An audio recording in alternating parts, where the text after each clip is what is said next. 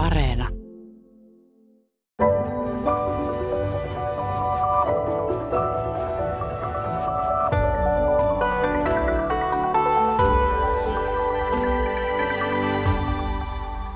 Niin, voisiko vähän vähemmän ollakin jotain enemmän? Siitä me puhumme nyt. Tervetuloa seuraan. Ja tervetuloa Yläradio yhteen omavaraisviljelijä Eeva-Stiina Lönnemuu. Kiitos. Sekä tietokirjailija filosofian lisensiaatti Ella Vihelmaa. Kiitos. Eeva-Stiina sä asut puolisosi kanssa Perttelissä Salon lähellä. Teillä on siellä puolentoista hehtaarin tila. Sanot, että se on teidän hallinnassanne, ette usko tai et usko omistamiseen. Minkälaista elämää tuolla Perttelissä elät? No ensisijaisesti ja kaikkein tärkein asia, että siellä pyrimme elämään luonnon resurssit huomioiden, eli jotenkin luonnonmukaisesti. Ja, mutta se, mitä me joka tapauksessa elämme, niin me elämme luonnonläheisesti, eli me eletään vuoden aikojen rytmissä, sellaiset vuoden kuin nyt tässä on.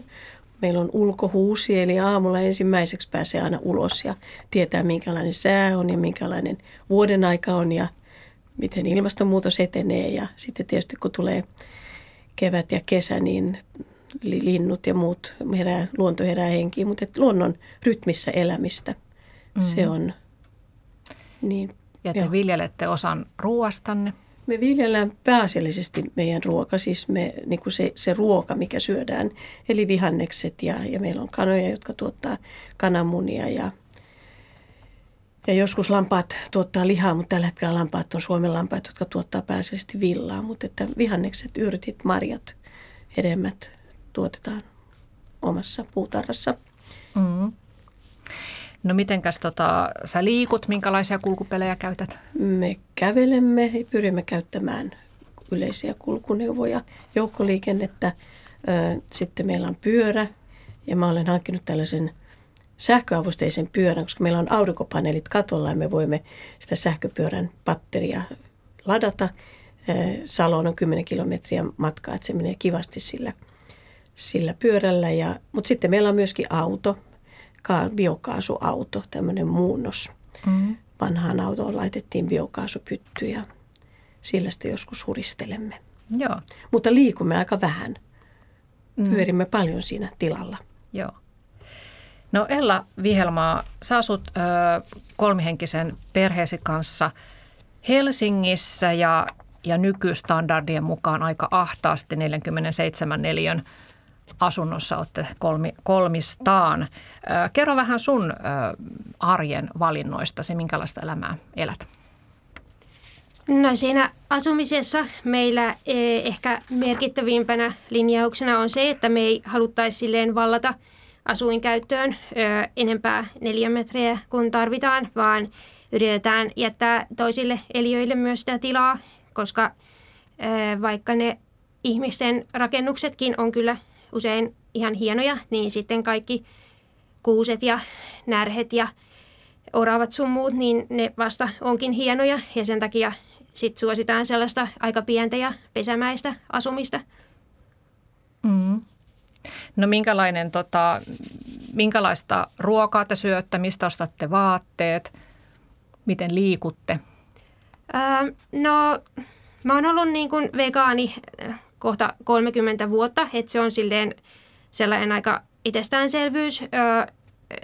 sitten koko perheessä se, se ja sitten toki myös yritetään kiinnittää huomiota siihen, että missä ja miten se on tuotettu se ruoka.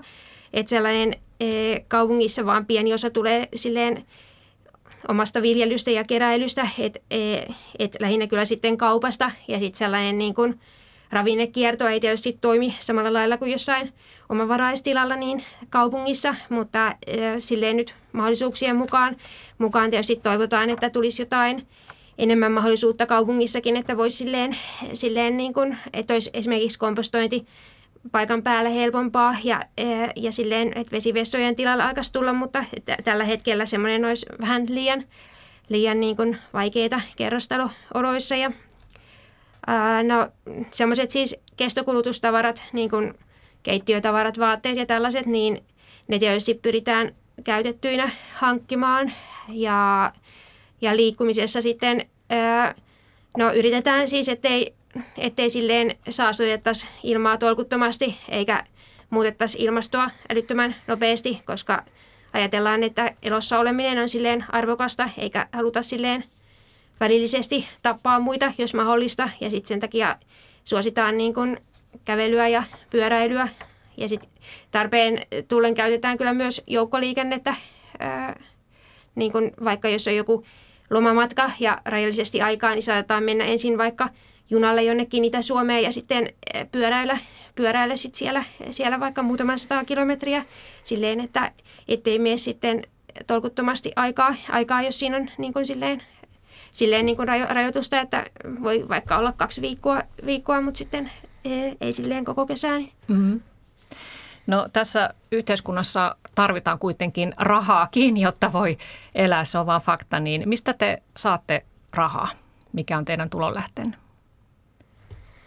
No mä tuohon rahan voisin sanoa sen, että heti kun aloitin tällaisen elämän muutin maalle nuorena kaksikymppisenä, niin mä oon löytänyt mun vanhan päiväkirjan, jossa mä oon kirjoittanut, että mihin tarvitsen rahaa ja sitten siellä lukee puhelin, siis oli lankapuhelin silloin, bussi ja sähkö, koska mä maksoin vuokrani työllä. Mutta tota, olen tehnyt siis rahat, rahat, rahatöitä, pitkälti yrittänyt ja onnistunutkin. Mä olen tehnyt osa-aikatyötä koko elämäni, en koko työtä kuin yhden talven vaan. Ja ne on ollut edelleen, mä sosiaalialalla nuoriso alkuperäiseltä ammatiltani, mutta en ole sitä työtä tehnyt, vaan kaikenlaista työtä, mitä on ollut saatavilla. Keik- keikkatöitä, retriittiemännästä ruoanlaitosta kant- kanttorina kalanviljelylaitoksella kalaa perkaamassa ja kaikkea siltä väliltä. Mm. Tällä hetkellä mä opetan kotitarveviljelyä. Kansalaisopistossa Joo. se oli. Joo, ja sulla Evastiin oli, oliko niin, että tämä sun ratkaisu on se, että olet vain talvella töissä ja silloinkin osa-aikaisesti, koska kesät menee siihen viljelypuuhaan. Kyllä joo, ja jotenkin olen onnistunut, onnistunut siinä, että että jonkin verran esimerkiksi kanttorityö oli semmoinen, joka jonkin verran sijaistin kesäkant, kesällä kanttoreita ja se onkin ollut rankkaa, että, että, mutta että olen aika hyvin onnistunut tekemään enemmän talvisesonkina niitä rahatöitä ja sitten saanut sillä lailla vapauden elää sitä varsinaista elämääni, eli, eli elää maan lähellä. Mm. Eli sä oot tehnyt ratkaisu, että teet minimimäärän töitä saadaksesi itsellesi sitten ostettua sitä vapautta. No mites Ella, miten, minkälaisia töitä sä oot tehnyt? Ää, no, mä oon tässä ehtinyt, on niin ollut 25 vuotta täysikäinen, niin on ehtinyt tehdä silleen monenlaisia niin kuin, no, osa-aikaisia töitä ja sitten joskus täyspäiväisiäkin pätkätöitä ja kaikenlaisia keikkatöitä, apurahatöitä ja sitten jotkut jaksot niin kuin on ollut, että on saanut opintotukea tai äitiysrahaa tai sitten niin kuin, ää, sitä työttömien, mikä se nyt onkaan, onkaan nimeltään, niin ää, joitain, joitain jaksoja niillä ja sitten sit näitä, näitä siis monenlaisia eri, erilaisia niin kuin, ää, kirjastossa ja kääntäjänä ja oppaana ja ää, koulusijaisena ja kouluvierailijana ja kaikkea siis, kaikkea siis ää, hyvin sekalaista. Mm. Mutta onko sullakin siis se sama, sama periaate, että sä et halua koko päivä työhön vaan käyttöissä, vaan sen, sen verran, että saat sen välttämättömän rahan? Mm, no ei, ei mulla ole sellaista tiukkaa, tiukkaa periaatetta, että se menee ihan tilanteen mukaan. Et, ää, siinä on, siinä on niin kuin, Siinä, siinä huomasin sen, kun mä niin kun joskus nuoren aikoinaan mietin pitkään, että mikä työ olisi sellainen, joka sopisi yhteen omien arvojen kanssa ja saisi kuitenkin jotain rahaa siitä, niin no mä pyydy, päädyin silloin niin kun kääntäjäksi opiskelemaan, mutta sitten mä tajusin sen pian, kun mä olin sitä ajatellut, että mä voin suomentaa jotain kirjoja ja siis sitten on ihan, niin kun, ihan hyvin käy, käy arvostaa silleen kirjallisuutta, mutta sitten sen tajus, että se kääntäjien työtilanne on ihan onneton ja ää, jotta siitä saisi sen elannon, niin sit pitää, pitäisi kääntää niin kuin ihan mitä ikinä joku asiakas keksii vaatia. Että siellä jo niin kuin koulutuksessa käännettiin jotain ryppyvuodeesitteitä ja ulkomaanmatkojen mainoksia ja tämmöistä. tämmöistä että sit siinä niin kuin, ee, no, sit sitä on tehnyt, että silloin kun saa jotain mielekästä, niin sitten on voinut tehdä niin kuin pitkää päivää ja sitten taas, sit taas on ollut sellaisia jaksoja, että, että niin kuin saa saa niin kuin vähemmän sellaista, mikä niin kuin millään lailla sopisi, sopisi yhteen omien semmoisten arvojen kanssa. Mm, että haluat tarkasti valita sen työ. Ja Eevastina, sä mm. kerroit, että pari vuoden päästä lähestyt eläkeikää ja sitten alkaa tulla eläke, niin se on sulle sitten itse asiassa iso muutos, koska vihdoinkin tulee säännöllisesti rahaa. Säännöllisesti rahaa ja ehkä enemmän kuin ennen. Mutta mä halusin tuohon vielä tuon toimeentulon, että kun mä oon elänyt saaristossa myöskin lähellä vettä ja merta ja, ja semmoisessa pienessä yhteisössä, niin, niin siellä oli siis, ja ehkä Suomen maaseudullakin on, niin kuin, mutta ruotsinkielisellä seudulla virallinen ammatti oli myöskin mongsyslare. Eli, eli monen tekijä, suomeksi joku sekatyömies tai muu, mutta että et, et siellä, siellä se oli niin kuin hyväksyttävä ja arvostettu ammatti. Teet mitä tahansa, kaikenlaista mitä osaat, mm. koska siellä monet eli sillä lailla, että kerää, kerää luonnosta, kalastaa ja, ja viljelee ja, ja sitten tekee jotain rahatyötä. Että se ei niin kuin esimerkiksi Suomenkaan maaseudulla välttämättä ole ihan outo ratkaisu, että tekee vähän sitä ja tätä, mitä tarjolla on ja saa sen rahan, mikä tarvitaan. Joo, mutta teillä kummallakaan ei tosiaankaan ole tavoitteena rikastua rahallisesti, että, että tota, tienaatte, tienaatte sen aika minimimäärän, että Ella puhuit mulle aikaisemmin, että että on myös jaksoja, jolloin elätte vähemmällä rahalla kuin mitä toimeentulotuki olisi, ette nosta sitä, mutta, mutta jos siitä rahamäärästä puhutaan, niin hyvin olette pärjänneet hyvin, hyvin pienellä rahalla, mitä tässä niin kuin yhteiskunnassa ajatellaan, että mikä on pieni raha. Mutta se mua kiinnostaa, kun tuota, sulla on Ella lapsi, 12-vuotias lapsi, ja, ja tota, sä oot kirjoittanut kirjan vähän enemmän vähemmän, jossa kerrot tästä näistä kestävistä valinnoistasi, niin siinä, siinä kirjoitat, että, että kouluiässä niin nämä kulutuspaineet kasvavat entisestään, sillä asiankuluvat tuotteet toimivat pääsylippuna ryhmään. Ja nämä tarpeet ei lähde ihmisestä itsestään, vaan siitä, että koulukaverilla on jotakin, mitä itseltä puuttuu. Niin miten te olette tämän hanskan oman lapsen kanssa, kun hän on siellä koulumaailmassa, missä kaikilla on kaikkea ja on merkkivaatteita ja älykännyköitä? Me ollaan vähän ehkä silleen hakeuduttu, hakeuduttu niin kun, tai aloin miettiä sitä jo silloin heti, kun sain tietää, että odotan lasta, niin aloin miettiä, että miten sen, miten sen järjestäisi parhaiten sen, niin ollaan ehkä vähän hakeuduttu silleen, että e, kaupungissa on sellaista sit kuitenkin niin kuin tavallaan aika moniarvosta, että siellä, niin kuin, siellä on silleen, e, silleen ja, e, ja alueella, missä me asutaan, niin siellä on, siellä on niin kuin ihmisiä, jotka niin kuin, joille esimerkiksi jollain tämmöisillä ekologisilla näkökohdilla on merkitystä, että sitten niin kuin, sitten se silleen, että vaikka, vaikka olisi niin kuin rahaa, niin se ei välttämättä siis näy, näy päälle päin. Että jotkut kuluttaa enemmän ja jotkut vähemmän, mutta että siinä on sellaista moninaisuutta joka tapauksessa.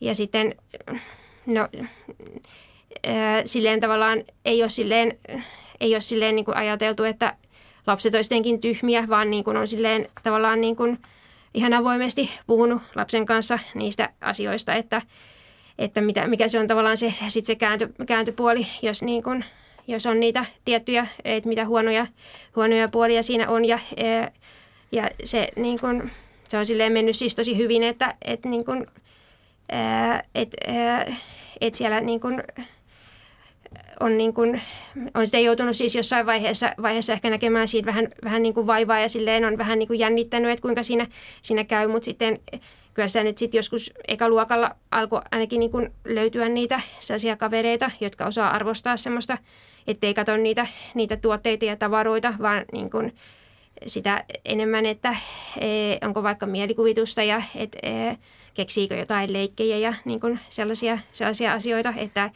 ettei se ole niin sellaista, niin kuin usein annetaan ymmärtää, että olisi pakko olla joku, että esimerkiksi niin kuin älypuhelinta ei ole mm. on niin kuin 12-vuotias, mutta hän ei niin kuin halua esimerkiksi älypuhelinta edelleenkään, eikä, eikä hänellä muutakaan puhelinta, niin. puhelinta ole. Että et kyllä sitä niin kuin, että siellä meidän lähikoulussa on semmoinen niin kuin ehkä aika suvaitsevainen se ilmapiiri, että sieltä jotkut jotkut tulee sieltä jollain kepparilla sieltä, kun koulu loppuu, niin ratsastaa katuja pitkin ja siellä on niin kuin kaikenlaista.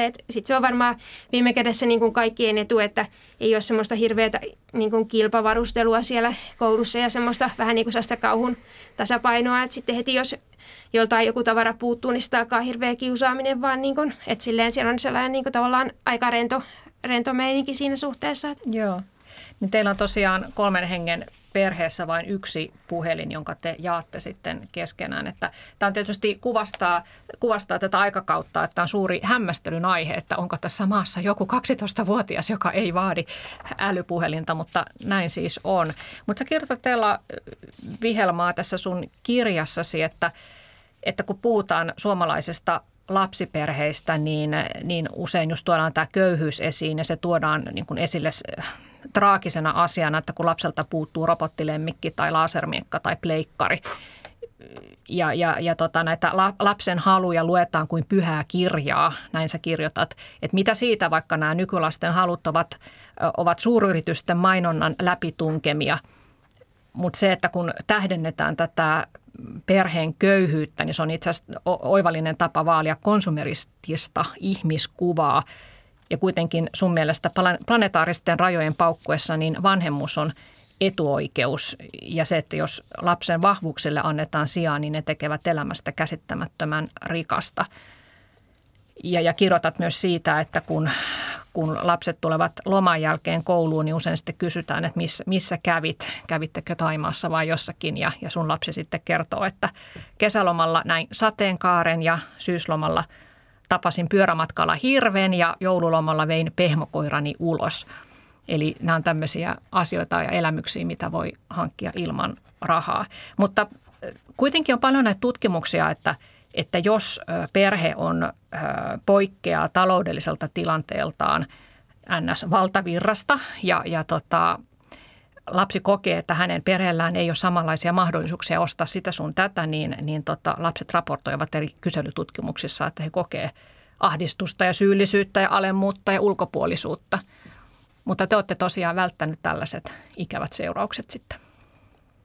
Ää, joo, joo, niin ollaan, että siis et siihen tietysti siis, jos tulee jotain kiusaamista tuollaisista asioista, niin siinä tietysti on sitten niiden aikuisten tehtävä aina puuttuu siihen, mutta silleen se siinä varmaan siis myös vaikuttaa, että e, tavallaan sen kasvatuksen kautta, että kuinka sille lapselle niin kun esitetään ne asiat, että sanotaanko sille silleen, että meillä ei nyt ole rahaa, että sen takia sä et voi saada sitä ja tätä, vai niin kun esitetäänkö se tavallaan sen hyvän kautta, että että meidän perheessä arvostetaan näitä asioita, vaikka nyt metsää ja kaikkea tällaista. Ja sitten sen ansiosta, että kaikki ei hommaa, hommaa kaikkea muotijuttua itselleen, niin sitten ää, sit sen ansiosta meillä voi olla sitten taas näitä, näitä ja näitä hyviä asioita.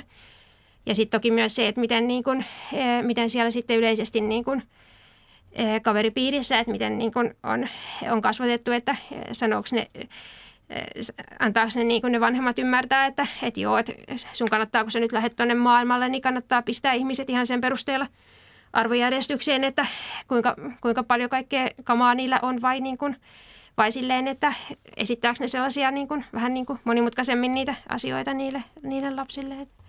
Mm. Siis mä olen tehnyt paljon lasten kanssa töitä ja mä ajattelin, että tämä on aika hirveä, siis lapset on hyvin tietoisia maailman ongelmista. Ne, ne, ja tota, ne on niin tavallaan tässä todella uhreja. Et mä just mietin samaa, mitä Ella sanoi, että, että se on aikuis. Mä tiedän lapsia, jotka elää vähän samalla tavalla ja, ja ne, niin kun ne on suosittuja sen takia, kun ne on niin luovia ja ne osaa rakentaa majan metsään ja niillä on tämmöisiä hurjia juttuja, että ne on tavannut, tavannut hirven metsässä. Et, et, siinä on ihan varmasti se on ratkaiseva, että mitä vanhemmat puhuu ja, ja mun lapset on, niin kuin, ei lapset halua tällaista. Hmm. Ja mä oon ollut nähnyt, kun lapselta häviää se älypuhelin, kun se kaksi kertaa, kolme kertaa päivässä hukkuu. Ja hirveä hätä, että isä ja äiti on vihaisia. Ja, ja sitten olen myös sellaisessa tilanteessa, että kun lapset on valitti, että kun vanhemmille ole aikaa, he ei ne tule jalkapalloottelua katsomaan ja muuta, kun ne on koko ajan Kiinassa, ne oli töissä semmoisella alalla siellä Salossa muinoin.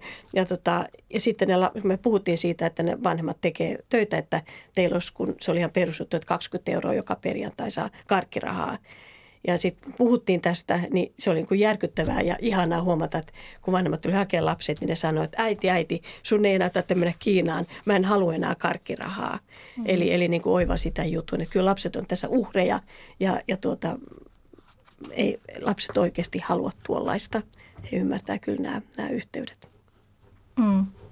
Niin aivan, että, että tota, tässä kulutusyhteiskunnassa kasvatetaan ne lapset siihen ajatukseen tosiaan, että se ihmisyyden mitta olisi ikään kuin siinä kuluttamisessa tai he joutuvat siihen mukaan. Öö, niissä kirjoitetellaan myös siitä, että kun on näitä, näitä kyselyitä, esimerkiksi Pelastakaa lapset järjestö on tehnyt kyselyitä öö, perheiden öö, taloudellisen tilanteen vaikutuksista hyvinvointiin, niin siellä raportissa joku lapsi kertoo, että – että on tavallaan niin kuin surullista, että hän ei harrastanut ikinä mitään liikunnallista, kun harrastukset maksaa niin paljon, niin kuin ne maksaakin, jos seuratoimintaan menee. Mutta kirjoitat myös, että, että kummasti vaan erittäinkin köyhissä maissa lapset nauttii jalkapallosta ja, ja hipasta, eli lähinnä semmoinen absoluuttinen äh, köyhyys, nälänhätä voisi viedä lapselta sen, sen liikkumisen riemun. Eli, eli onko niin, että äh, tavallaan tällainen, että nykymeininki ikään kuin tappaa semmoisen oma-aloitteisuuden myöskin lapsilta?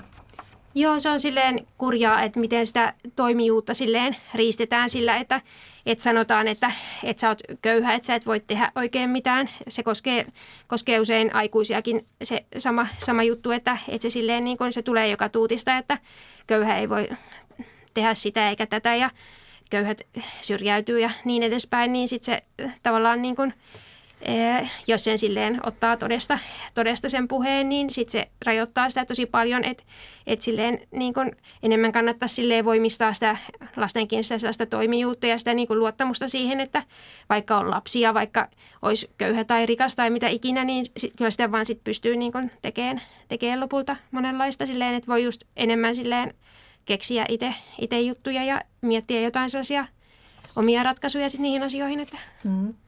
Niin, kyllä mä niin kuin haluaisin tuoda sen esille, että mehän yritetään myydä, mä oon nyt, että Helsingissä myydään hiljaisuuttakin, onko se 20 euroa puoli tuntia jossain huoneessa.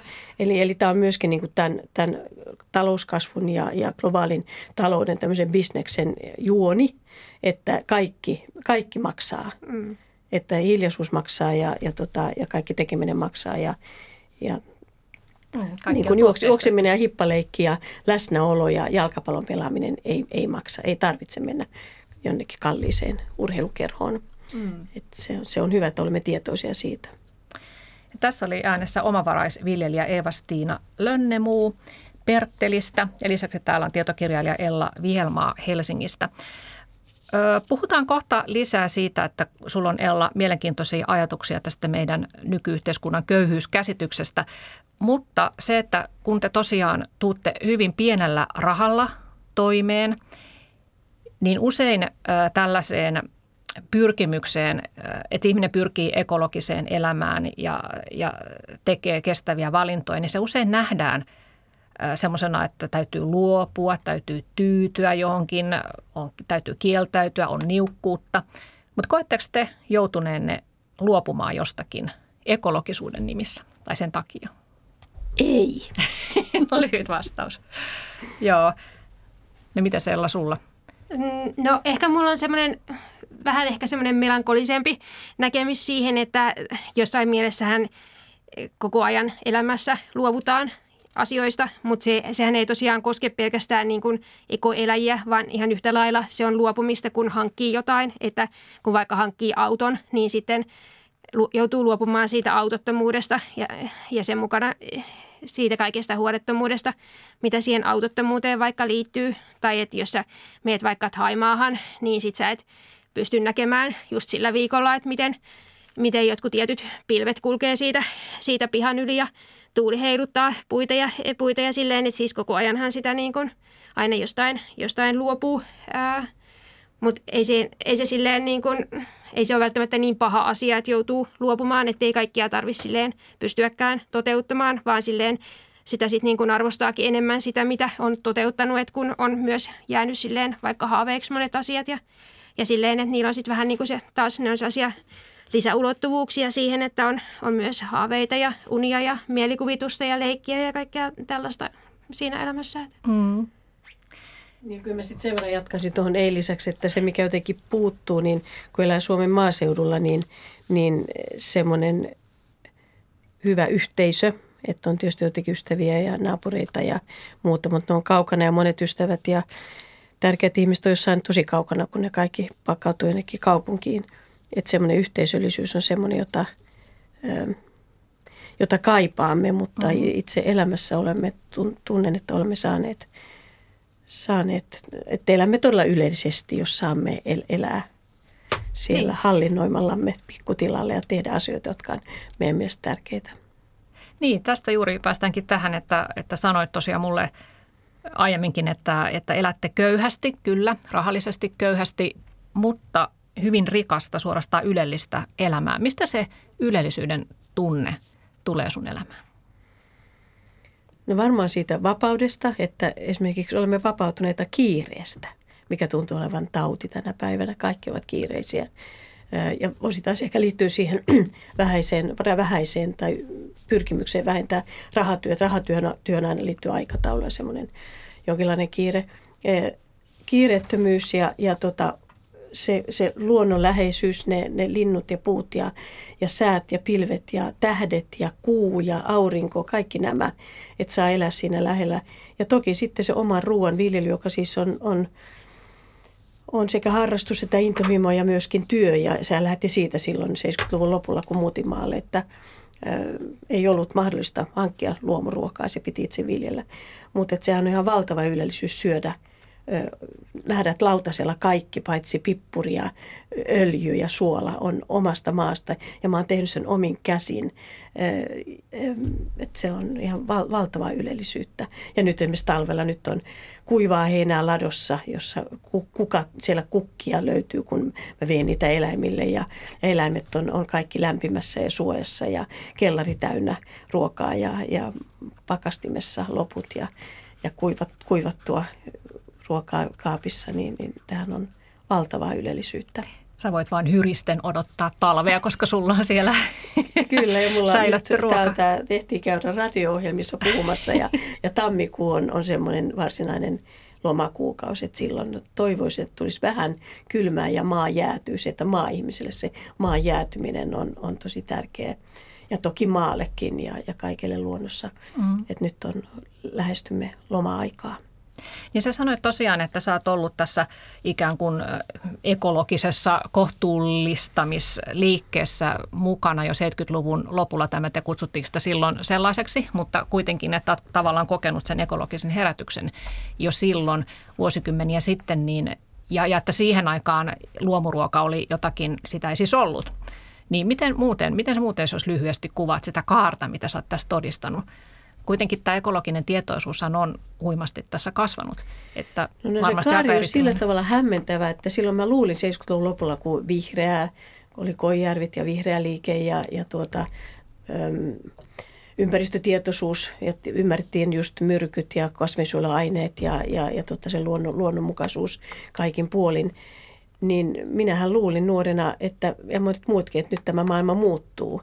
Ja, ja sitten tässä on mennyt vaan niin kuin huonommaksi tämä monella tavalla, että tämä, tämä kulutus ja, ja, ja tämä elintason nousu, ylikulutus, kerskakulutuksesta puhuttiin silloin. Minusta se on eri, erinomaisen hyvä sana, varsinkin nyt ennen joulua vielä hyvin kuvaa tätä tilannetta, että, että, että sitten, no nyt, nyt sitten tämä on herännyt tämä, tämä ekologinen tietoisuus, kun tilanne alkaa olla todella huolestuttava. Ilmastonmuutosta ei enää pystytä pysäyttämään, luontokato yhä vaan kiihtyy mutta ehkä yksi 30-40 vuotta on kuitenkin aika lyhyt aika, että kyllä mä on toive, toiveikasta. Ehkä nyt sitten joku tietoisuus lisääntyy ja ikävä kyllä, vaikka mä olen itse vapaaehtoisesti tehnyt näitä valintoja, vaikkakin se lähti siitä, että mä luin kasvun rajat teoksen ja Rachel Carsonin hiljaisen kevään, niin, niin ikävä kyllä jotenkin näyttää siltä, että todellinen muutos tapahtuu sitten vasta, kun seinä tulee vastaan ja nyt se seinä lähenee. Ja se mm. vielä haluan sanoa, että silloin mä jo opin, että on olemassa tämmöinen ekologinen kriisi. Ja mä aina pelkäsin, että se on joku, joku musta, joka tulee kohta. Ja syö meidät suihinsa ja sitten aina sanottiin, että ei muista, se on meneillään koko ajan. Ja nyt korona ja tämä meidän tämänhetkinen aika on tuonut sen lähemmäksi, että mä tajuan, että nyt se on yhä lähempänä. Että se ei ole vain tietoisuus, että se on jossain, vaan se on nyt, nyt olemme keskellä sitä. Mm.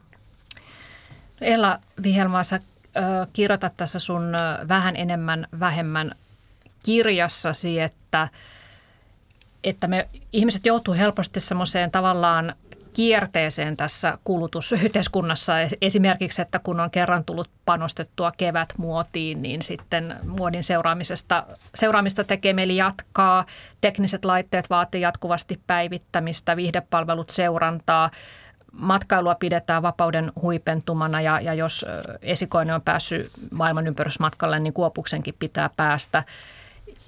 Ja, ja tällaista, että, että tämä, että me ruokitaan näitä meidän halujamme, niin ne ei tee meitä sit loppujen lopuksi kuitenkaan vapaaksi. Mutta mistä sulle sitten tulee se vapauden tunne ja se mielekkyyden ja merkityksellisyyden tunne, kun se ei tule tällaisista asioista? Ihan sellaisista perusasioista lähtien, että ää, ää, et, no, saa olla elossa, on riittävästi ruokaa ja kaikkea tällaista.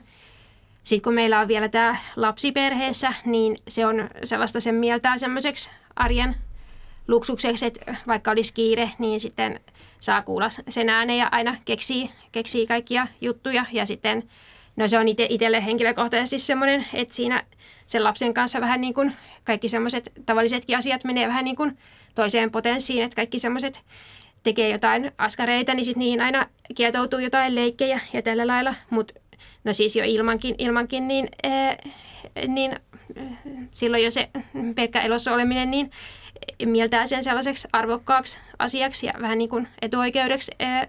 Ja sitten se, no se, että on yksikin lapsi, niin sitten se tuo siihen vielä sellaista lisää semmoista niin kuin tunnetta, että on, niin kuin, on tosi etuoikeutettu. Ää, jos mm-hmm. vertaa sellaiseen, niin kuin siis sellaiseen kulutuskeskeiseen elämäntapaan, niin – No siinä on yksi juttu tosiaan se kierre, kierre että niin kun, et, siinä harvoin tulee sit sitä tyytyväisyyttä, kun toteuttaa jonkun jutun, niin, niin sit se enemmän, enemmän tuntuu, että se, siinä sitten vaan niin kun tulee lisää, lisää niitä, että sen sijaan, että kehittyisi jotain sellaisia omia vahvuuksia, minkä kautta voi asioita silleen, silleen niin kun, työstää, niin sitten sit siinä tulee yhä niin kuin riippuvammaksi siitä, että jatkuvasti saa, saa lisää jotain juttuja. Ja sitten niissä on se sellainen, niissä sellaisissa tuotteissa, jos nyt ajattelee vaikka niitä, niitä koululaisten, että e, jatkuvasti tulee jotain uusia muoteja, että milloin on joku lima ja e, milloin, milloin mikä, mikäkin, niin sitten ne on sellaisia, sellaisia tavallaan sellaisia, sellaisia jossain määrin semmoisia mielivaltaisia ja semmoisia ne sellaiset päivän polttavat jutut, mitä, mitä pitäisi olla, olla. Että sinne tavallaan niin kuin irrottaa aina sitä ihmistä semmoisista niin perus, perusasioista, että jos vaikka jos on vaikka se älypuhelin ja sitten menee koko aika jonkun Pokemon-hahmojen perässä, niin sitten ne tavallaan tulee siis sellaisten tilalle, että voisi vaikka siellä metsässä kun kulkee, niin voisi vois niin olla yhteydessä, kun siellä on niin kuin tavallaan, tavallaan läsnä ne sellaiset monenlaiset, monenlaiset niin kuin siellä voi olla niin kuin vähän, vähän niin kuin kylässä siellä metsän, metsän eliöyhteisössä, vähän niin kuin, vähän niin kuin menisi johonkin, johonkin niin kuin toiseen, toiseen maailmaan, niin sitten ää, sit kun vertaa, vertaa vaikka niitä, että ne on kuitenkin joku, joku niin kuin ihminen, ihminen niin kuin kehittänyt vaikka joitain kymmeniä vuosia sitten ne hahmot ja pistänyt ne silleen kaupan, kaupan ja sitten siellä, siellä taas on ne, jotka on niin kuin miljoonien ja miljoonien vuosien saatossa – saatossa kehkeytynyt ne, ne eliölajit ja niillä on jokaisella niin kuin oikeasti niin kuin omanlainen näkökulma siihen maailmaan ja sellaisia, ne pystyy niin kuin tekemään, tekemään kaikkea, menemään joku pikkukoloihin tai lentämään tai kaikkea semmoista, niin sitten se on usein se, niin kuin, se sellainen, sellainen, että jos pysyy yhteydessä siihen saseen luonnon maailmaan, niin sitten se on usein semmoinen, niin kuin, siinä on kyse semmoisista niin kuin isommista asioista kuin mitä niissä Joo kulutustuotteissa. Hmm. No Ella Vihamaassa kirjoitat tässä sun kirjassasi, että meillä Suomessa on jotenkin vääristynyt käsitys köyhyydestä, että kun meillä toimeentulotuella elävää pidetään köyhänä, niin, niin mitä sitten ovat kerjäläiset tai, tai orjat, jotka työskentelevät Almerian kasvihuoneessa tai Miemarin puuvilla värjäämössä. Miten sun mielestä tätä meidän köyhyyskäsitystä pitäisi päivittää? Miten se pitäisi sun mielestä muuttaa? No mun mielestä siinä voisi lähteä liikkeelle sellaisista niin kuin perustarpeista, mitä ihmisellä on, ja vähän, vähän ottaa sellaista niin kuin just sellaista suhteellisuuden tajua, että just nämä, että mitä, niin kuin, ää, mitä se köyhyys merkitsee. Että jos täällä se, että jollain lapsella ei ole jotain pleikkaria, niin se on, se on hirveätä köyhyyttä, mutta sitten sit jos vähän niin kuin, vähän niin kuin ottaa sellaista perspektiiviä, niin, niin sitten just näet, miten, miten köyhästi – jossain toisella puolen maapalloa monet ihmiset elää, tai sitten sellaista, niin kuin, sellaista niin kuin historiallista, että et, niin kuin vaikka se Victor Hugon kurjat teos, niin siinä se köyhyys on sitä, että e, joutuu vaikka vaikka köyhä ihminen joutuu vaikka vedättämään terveitä hampaita suusta ja myymään niitä, niitä silleen, että jotenkin, niin kuin, jotenkin saa niin, pysyä niin kuin leivän syrjässä kiinni, niin silleen, että jos on sitä yhtään sitä suhteellisuuden tajua, niin sitten se e, sellainen niin sanottu suhteellinen köyhyys, että e, jollain toisella on nyt jotain, mitä mulla ei ole, niin se tavallaan niin kuin sen painoarvo ei lopulta ole niin iso, vaan niin kuin enemmän sit huomiota voi kiinnittää siihen sellaiseen sellaiseen, mistä mä käytin nimitystä siinä kirjassa niin kuin absoluuttinen rikkaus, että, e, että sen sijaan, että vertailee, vertailee koko aika sitä, että sinne varsinkin sinne ylöspäin, että, että jollain, on, jollain on nyt jotain, mitä ei ole itse saanut, niin sitten voi niin kuin keskittyä siihen, että miten paljon kaikkea, kaikkea hyvää sitten, sitten on, on niin kuin kuitenkin, kuitenkin moni, moni niin kuin, ää, suhteellisen köyhäkin ihminen esimerkiksi Suomessa, Suomessa sitten saanut elämäänsä. Joo, tietysti sitä köyhyyttä aina tarkastellaan kussakin maassa kunkin maan standardien mukaan, että Suomessa nyt sitten ajatellaan, että esimerkiksi älykännykkä on yli seitsemänvuotiaalla välttämätön ja se on otettu huomioon tässä toimeentulotukilaissa. Mutta sitten hyvä pointti tässä on kirjassa on myös se, että ihmisethän elää – meidänkin maassa tota, vielä niukemmin kuin toimeentulotuki-ihmiset niin opintotuella, mutta se tähän opiskeluun liittyy niin kuin positiivinen ajatus eteenpäin menemisestä ja siitä, että nämä opiskelijat ovat kohta pian yhteiskunnan tuottavia jäseniä. Mutta sen sijaan niin toimeentulotukea saavat nähdä jotenkin ressukoina, koska heiltä puuttuu koko aika jotain, että tämä ajatus on koko aika, että silti se ihminen tarvitsisi jotakin enemmän.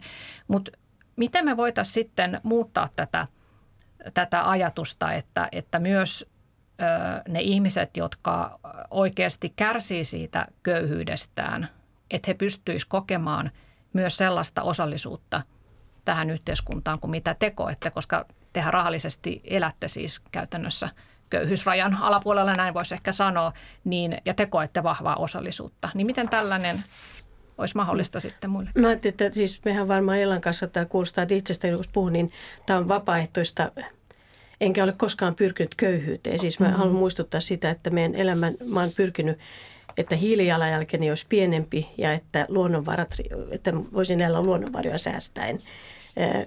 Ja en halua olla kestämättömän yhteiskunnan rakenteissa – Eli tämmöinen kuin köyhyyteen pyrkiminen on, on mulle vierasta. Ja, ja täytyy muistaa, että Suomessa on myöskin ei, siis ei vapaaehtoisesti köyhiä. Että on olemassa yksinhuoltaja vanhempi, joka ehkä vielä sairastuu ja todella niin kuin elää, elää tiukasti ja on lapsi, joka oikeasti kärsii siitä. Että nämä täytyy niin kuin erottaa ja mutta täytyy, täytyy muistaa. Mutta sitten tiedän myöskin, että hyvinvointitutkija on, on tutkinut sitä, että mikä, minkälainen suomalainen ihminen elää kestävästi niin, että se ekologinen jalanjälki olisi todella kestävä, niin se on asunnoton ihminen. Eli, eli niin kuin jotenkin haluan nyt tuoda niin kuin fokuksen siihen, että tässä, niin kuin minä ainakin olen tässä, tässä elämässä ja tässä puhumassa sen takia, että, että mulla on huoli luontokadosta ja, ja, ja luonnon tästä ekologisista rajoista.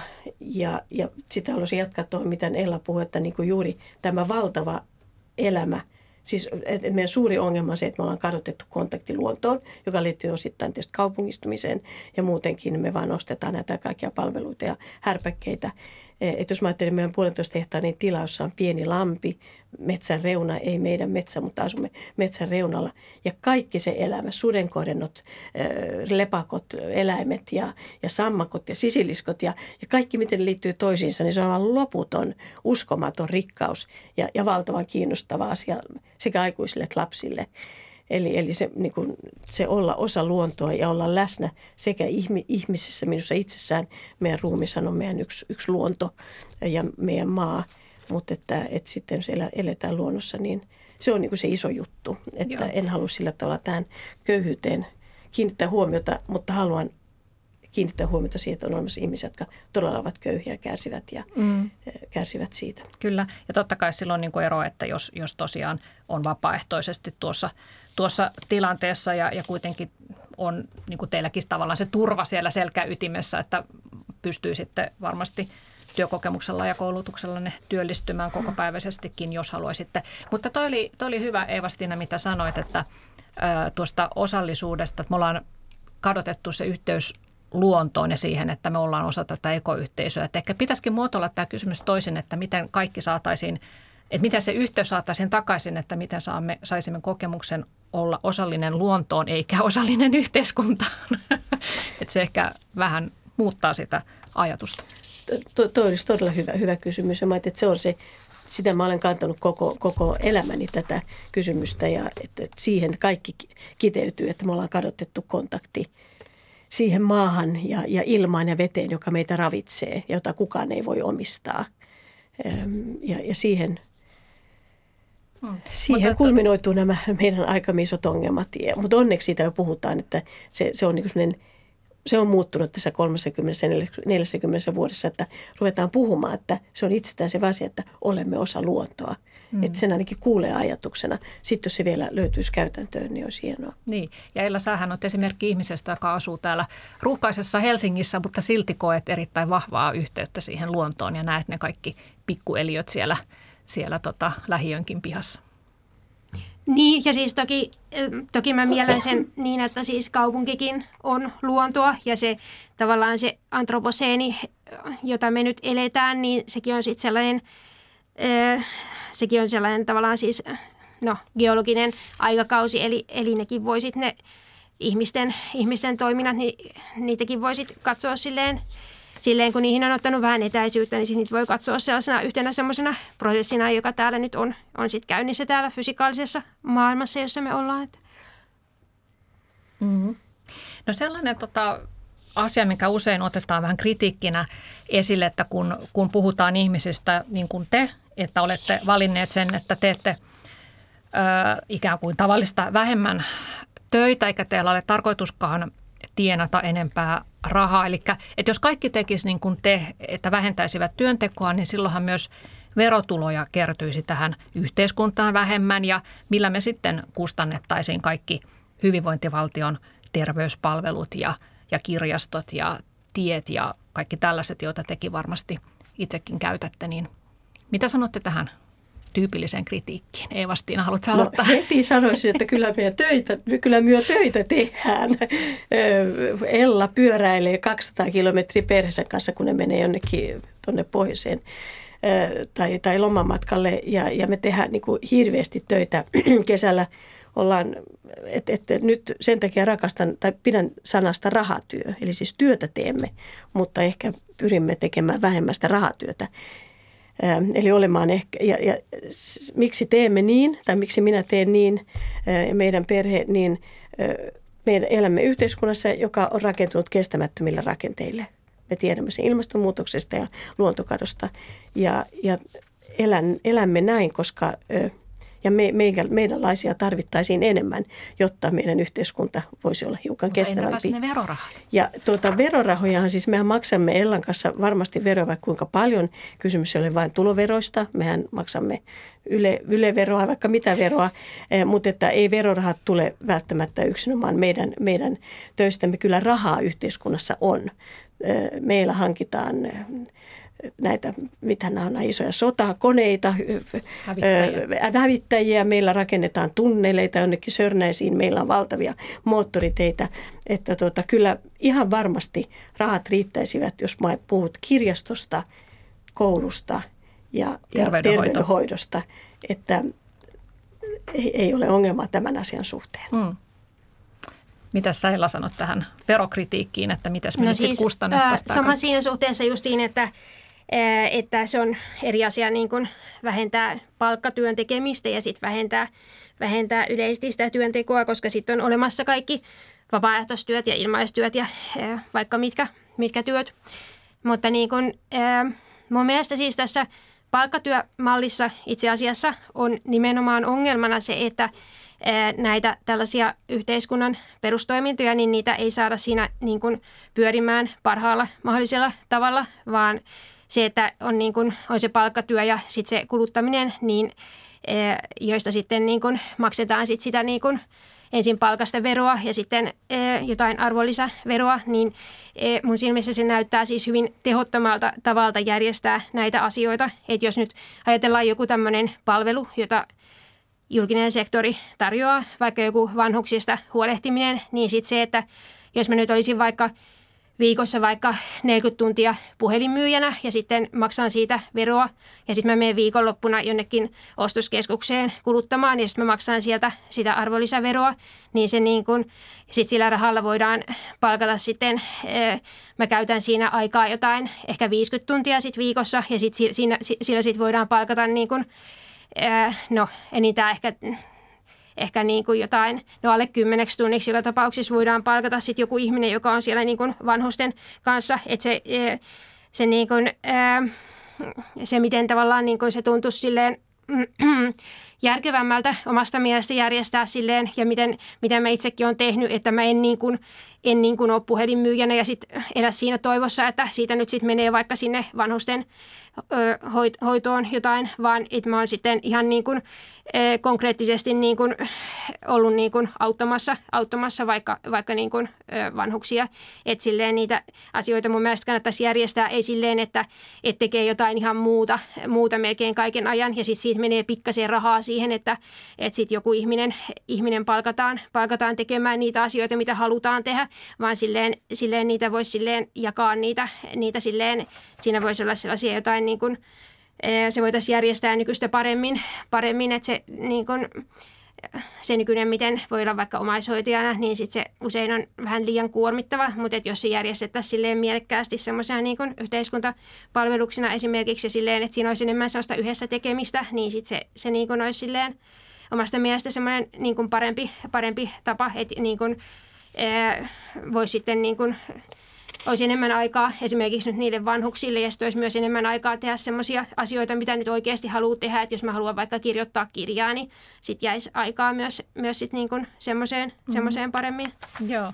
Ja mä ajattelin vielä nämä rahat, millä kustannetaan koulu ja vanha, vanhustenhoito ehkä ja, ja, ja kirjastot ja terveydenhoito, niin, niin se raha ei todellakaan se, se ei tule, niin kuin, niin kuin Ella kuvasi, niin ei se, ei se tuolla systeemillä tule. Se tulee muualta ja niitä verorahoja käytetään, käytetään ihan, ihan muuhun. Että tämä, on niin kuin, tämä on tavallaan ihan semmoinen, tällä kysymyksellä halutaan niin kuin, heittää tavallaan huomio ihan, ihan väärillä raiteille, semmoisille raiteille, minne ne ei ollenkaan kuulukaan. Että jos puhutaan verosta ja, ja tuloista ja miten hyvinvointiyhteiskunta pidetään pystyssä, niin, niin silloin pitää yrittää puhua siitä sitten – oike- oikeasti. Joo. Että, No Eeva-Stina Lönnemuu ja Ella Vihelmaa, tota, mitä ajattelette siitä, että teille varmasti, kun te haluatte elää arvojenne mukaisesti, siitä tulee teille se hyvä mieli, että te teette ainakin oman osanne tämän planeetan eteen. Niin, niin riittääkö se vai onko teillä myös joku semmoinen laajempi tavoite? Eli tuoko niin kuin yksittäisten yksilöiden uudenlainen elämäntapa oikeasti sitä muutosta vai tarvittaisiinko jotakin systeemitason muutosta myös? Tarvitaan ehdottomasti systeemitason muutos. Että mä ajattelin, että mulle tämä elämä siellä maan lähellä, siellä pikkutilalla on, on jotenkin sitä perusasiaa, se pitää mut hengissä ja, ja tyytyväisenä ja iloisena ja, ja jotenkin tuntuu, että elämä on loogista. Mutta ilman muuta me tarvitaan valtavia yhteiskunnallisia muutoksia ja, ja siihen elämään on mulla aina kuulunut, mitä, mitä, mitä osittain teen sillä vapaudella talvisin, niin, niin haluan olla aktiivinen kansalainen. En siis hyväksy ajatusta, että olen aktiivinen kuluttaja, enkä vain kulutusvalinnoillani val, vaikuta asioihin, vaan haluan olla aktiivinen kansalainen – niin sä teet metsien eteen vaikuttamista. Joo, meillä on ollut sellainen kansalaisryhmä tuolla Salossa, Salon tasauskohtuuspäivä, joka toimii paikallisesti ja myöskin osana valtakunnallista kohtuusliikettä. Sitten ollaan tässä, kun näemme, miten luontokato etenee ja miten metsät kaatuu ympäriltä yhä tiiviimpään tahtiin, niin, niin meistä on tullut tämmöisiä metsäaktivisteja. Meillä on tämmöinen kansalaisliike, meidän metsämme kansalaisliike on ollut, ollut kolme vuotta olemassa ja, ja yritämme sillä vai, olla, olla vaikuttamassa sen asian suhteen yhteiskunnan rakenteisiin ja, ja keskustelemalla metsäteollisuuden ja metsäammattilaisten kanssa. Mm. Et minusta tämä, nämä, kuuluu, niin nämä kulkee ihan käsikädessä tämä pienimuotoinen omavarainen elämä ja se kaikki ja sitten myöskin aktiivinen, aktiivinen kansalaisuus. Aivan. Että huolehdit vähän laajemmistakin kuviosta. Joo, ja joku toinen olisi ehkä poliittisesti aktiivinen puoluepolitiikka ei ole mun juttu, mutta tota nämä, ja, ja ilman muuta me pitää aina muistaa, että, että me tarvitaan isoja rakenteellisia muutoksia näiden asioiden eteen. Ja vielä se, että mä ajattelen, että tämä mun elämä ja meidän elämä on ehkä sitä valmistautumista. Että sitten kun ihmiset oikeasti joutuu asumaan ahtaammin Helsingissä ja, ja ei ole näitä kännyköitä, niin, niin Ellan perhe on erinomainen esimerkki näyttämään, miten se tehdään. Tai, tai mä voin nyt opettaa ihmisille, miten viljellä omaa ruokaa. Eli mä ajattelen, että tämä on myöskin yksi valmistautumisen prosessi, missä me ollaan. Niin sä ajattelet siis, että on vääjäämätöntä, että jonain päivänä meidän on... Öö, muutettava tätä. En sano luovuttava jostakin, vaan muutettava tätä elämäntyyliä. Sen, sen me tiedämme jo, että emme, emme voi jatkaa tällä tavalla. Maailma kuumenee mm. ja, ja luonto köyhtyy ja, ja tuota, aletaan puhua ja olen kuullut ääneen nyt senkin jo mediassa mainittavan, että jos emme halua ihmisinä kuolla sukupuuttoon ennen kuin aurinko sammuu, niin tota, kyllä meidän on, on todella muututtava. Isot muutokset ovat edessä. Mm te olette edellä kävijöitä oikeastaan. Toivottavasti niin. jollain tavalla. No mitä sä ajattelet siitä, että riittääkö sulle se, että sä nyt itse, itse teet kestäviä valintoja vai, vai pyritkö vaikuttamaan jotenkin laajemmin? Mm, no siis toki, mm, toki minäkin siis, äh, jos saisin, saisin päättää, niin aika erilaiset rakenteet toki suunnittelisin ja, äh, ja on silleen, äh, kyllä mä oon silleen siis ollut myös niin kuin aktiivinen tälleen yhteiskunnallisesti ja aloitteellinen ja silleen, että kaikenlaista niin kuin on ollut niin kuin, on ollut kaikenlaisissa kansalaisjärjestöissä ja, ja, ja soitellut joillekin kunnan viranhaltijoille ja kirjoittanut yleisönosastolle ja laittanut palautetta yrityksiin ja niin edespäin. Siis, et, kyllä mä oon siis sellaistakin tehnyt tosi paljon, mutta siinä on, se on se, no siellä sanotaan usein niin kuin, esitetään ne semmoisena vähän niin kuin vaihtoehtoina, että vaikuttaako niin kuin, vaikuttaako sillä omalla, omalla niin kuin toiminnalla vai, niin kuin, vai tälleen yhteiskunnassa, niin se on mun mielestä niin kuin tavallaan niin kuin, ne on niin kuin hirveän erityyppisiä asioita siinä mielessä, että, että jos on joku sellainen niin kuin fysikaalinen tilanne, missä mä oon, tai mun pitää niin kuin valita jotain, vaikka että ollaanko mä nyt ton jäkälän päälle vai en, niin se on semmoinen, että siinä pystyy silleen niin kuin,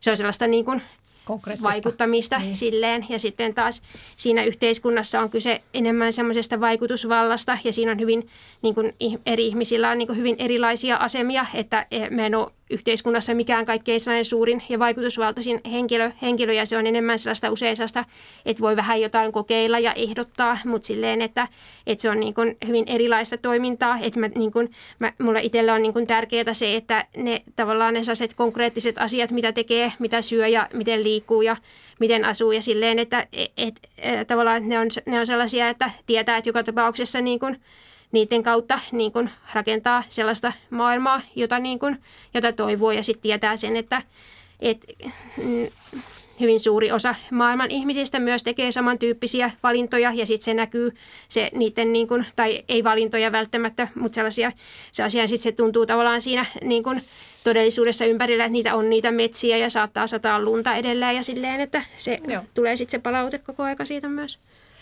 Kyllä, että kun elämän arvo tulee jostain muusta kuin materiasta, niin silloin riittää pienempikin raha. Se oli tämän päivän vieraideni pääsanoma. Siinä on miettimistä meille kaikille. Kiitoksia Ella Vihelmaa ja Eeva-Stiina Lönnemu. Ja ensi tiistaina puhun siitä, että millaista on olla muistisairaan läheinen, millaista on yrittää selvitä omasta työstään ja samalla huolehtia esimerkiksi muistisairaiden vanhempiensa arjen sujumisesta. Ja jos tämä aihe koskettaa sinua ja haluat jakaa ajatuksiasi ja kokemuksiasi, niin voit lähettää minulle sähköpostia osoitteeseen sari.valto.yle.fi. Kiitoksia ja tapaamisiin ensi tiistaina.